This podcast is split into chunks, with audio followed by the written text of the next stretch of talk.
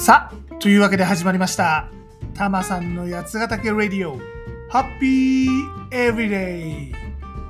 この番組は八ヶ岳南麓でハッピーに暮らしているたまさんが、八ヶ岳暮らしの魅力、地方移住やワーケーションについて、そして日頃考えているよもやまな話をダラダラとする、そんな番組でございます。肩の力を抜いて、のんびりとお聞きください。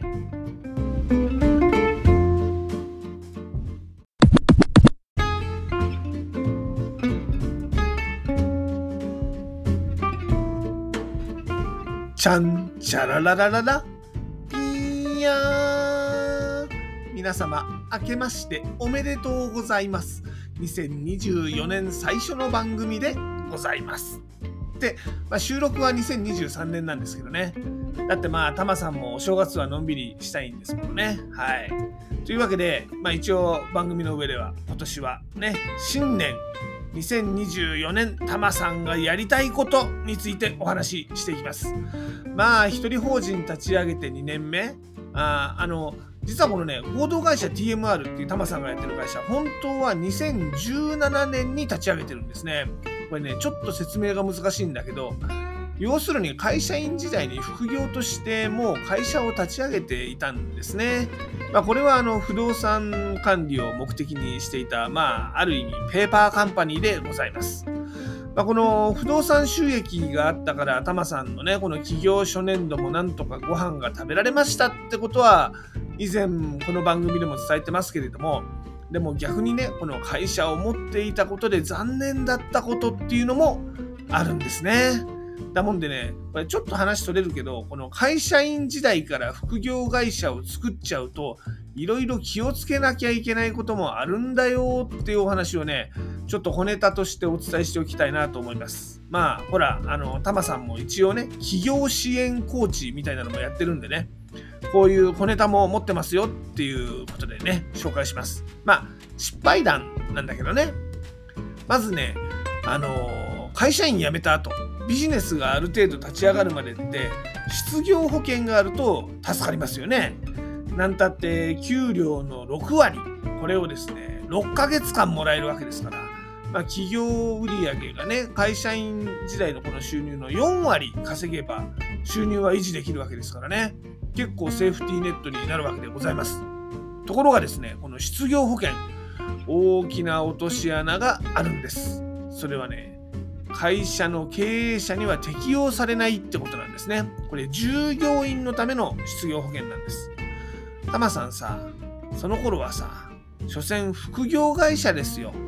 不動産をね、保有するだけの管理会社ですよ。ペーパーカンパニーですよ。この会社から給料なんかもらってないんですよ。でもね、経営者は失業保険もらえないんですね。これね、ガビョーンでございました。はい。あとね、起業してすぐに売り上げが立つわけではなかろうということは、まあ、タマさんもね、想像しておったんで、いくつかあの補助金とか支援金みたいなのも調べてみたんですね。そしたら、あの、シニアの企業に対して応援する補助金みたいなの結構あるわけよ。よし、これだってことで申請しようと思ったらね、これ、起業から5年以内の会社だけが対象なんでございますね。あのほらさっきお話ししましたけどタマさんの会社2017年紙の上ではね登記上はね起業ってことで5年過ぎちゃってんですよねガビョーンでございましたはいってことでこれから起業しようと考えている方はですねまずは副業のうちこのサラリーマンの収入があるうちは個人事業主でやっといた方がいいですよ。多分ね。だってさ独立してもすぐに売り上げは立たないでしょうから、まあ、その助走期間っていうかねこの独立後6ヶ月たっぷり出場保険をあのエンジョイしてからでその絵が切れてから会社登記をするのがいいんじゃないかと思います。あとですね、あのこの企業創業に関してはね結構いろんな補助金とかあるんでねタマさんは使えませんでしたけど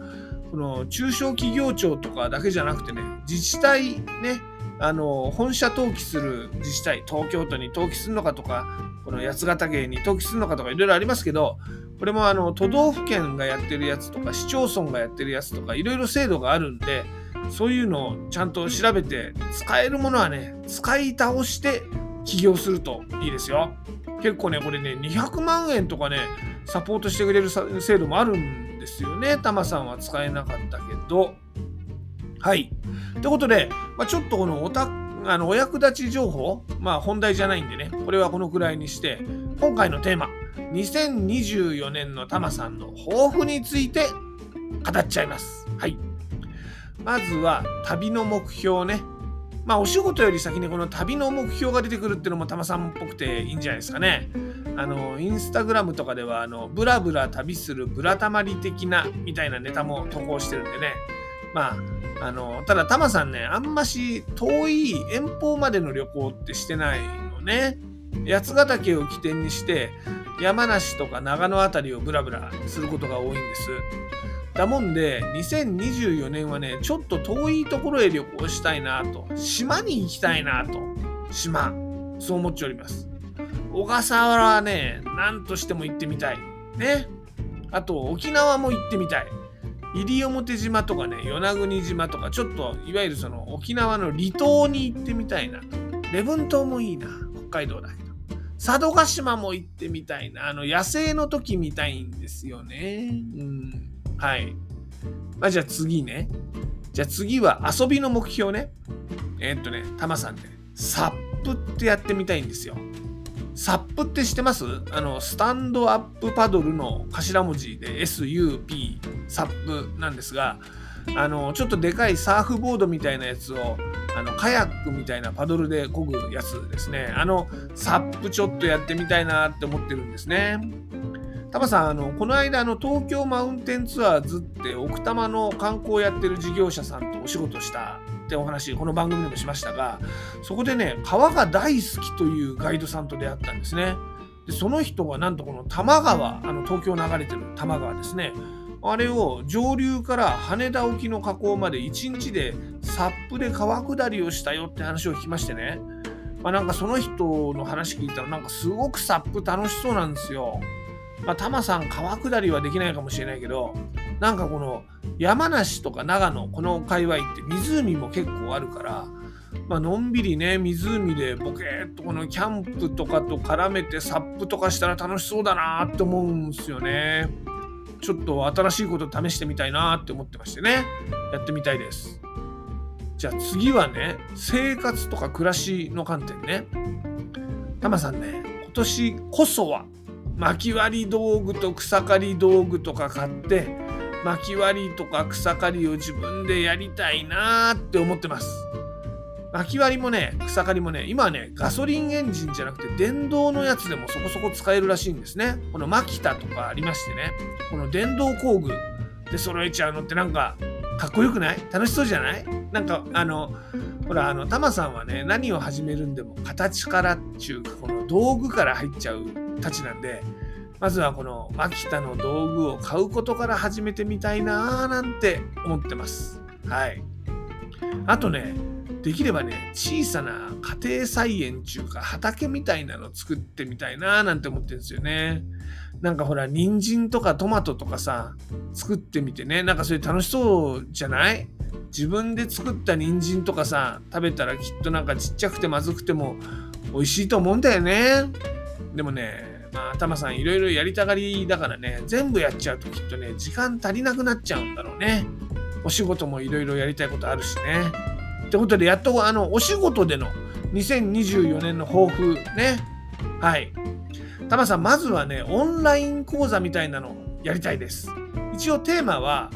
田舎でのんびり起業ってまあこれは決めてるんでタマさんと同じように田舎でねガツガツしないででもそれなりの収入を作るっていうそういう起業を目指す人へのオンライン講座とかサロン的なコミュニティみたいなの作りたいですね。あとね、やつくるのリアルイベントね、結構会員さんも増えてきてくれたんで、あの今はオンライン配信が中心なんですけど、その実際に八ヶ岳に来てみてよっていうイベントやりたいなって思ってます。あとはね、八ヶ岳でも多摩地区でもいいんだけど、ワーケーションウィーク。まあ、1週間ウィークが無理だったら、ワーケーションデイズみたいなのね、やりたい。ね。あと、今やってるこのね、ブログのやつナビね。あれもね、あの、タマさん以外の八ヶ岳暮らしの人にも記事を書いてもらうみたいな、外部の記事を書いてもらってもっと充実させるみたいなのもやりたいし、八ヶ岳でさ、ハンドメイドとかクラフトとかさ、まあなんだったらその、いろいろあるじゃない？農産物とかさ、そういうのやってる人の商品を EC 販売できるような機能をつけてる、つけてくっていうのもいいんじゃないかなとか思ったりとかね。まあ、あのー、あとはね、ノマドワーカー向けのね、ゲストハウス兼シェアハウス賃貸兼ねるみたいな、そんな施設もね、やってみたいなとか思うしね。まあこれね、全部は2024年ではできないかもしれませんね。あの、お金も体も時間もいくつあっても足りないようなお話ばっかりしましたんで。だけど、2024年もさ、遊びも人生も仕事もいろいろやってみたいことだらけ。まあそんなたまさんなのでございました。はい。今年もよろしくということでございます。はい。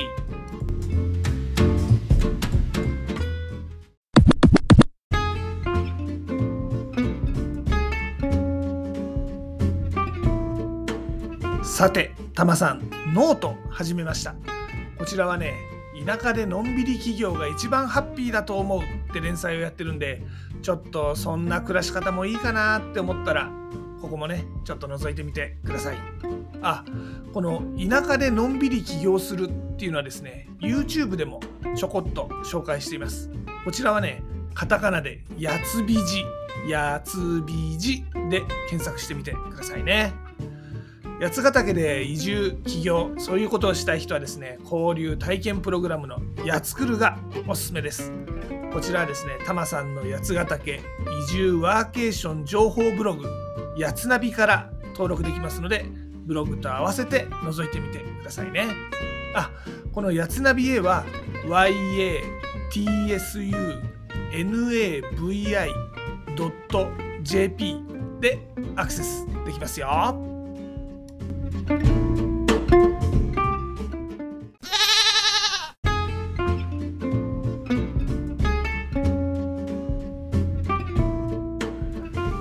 で今回のエンディングテーマですが「ドリームのムービンオン」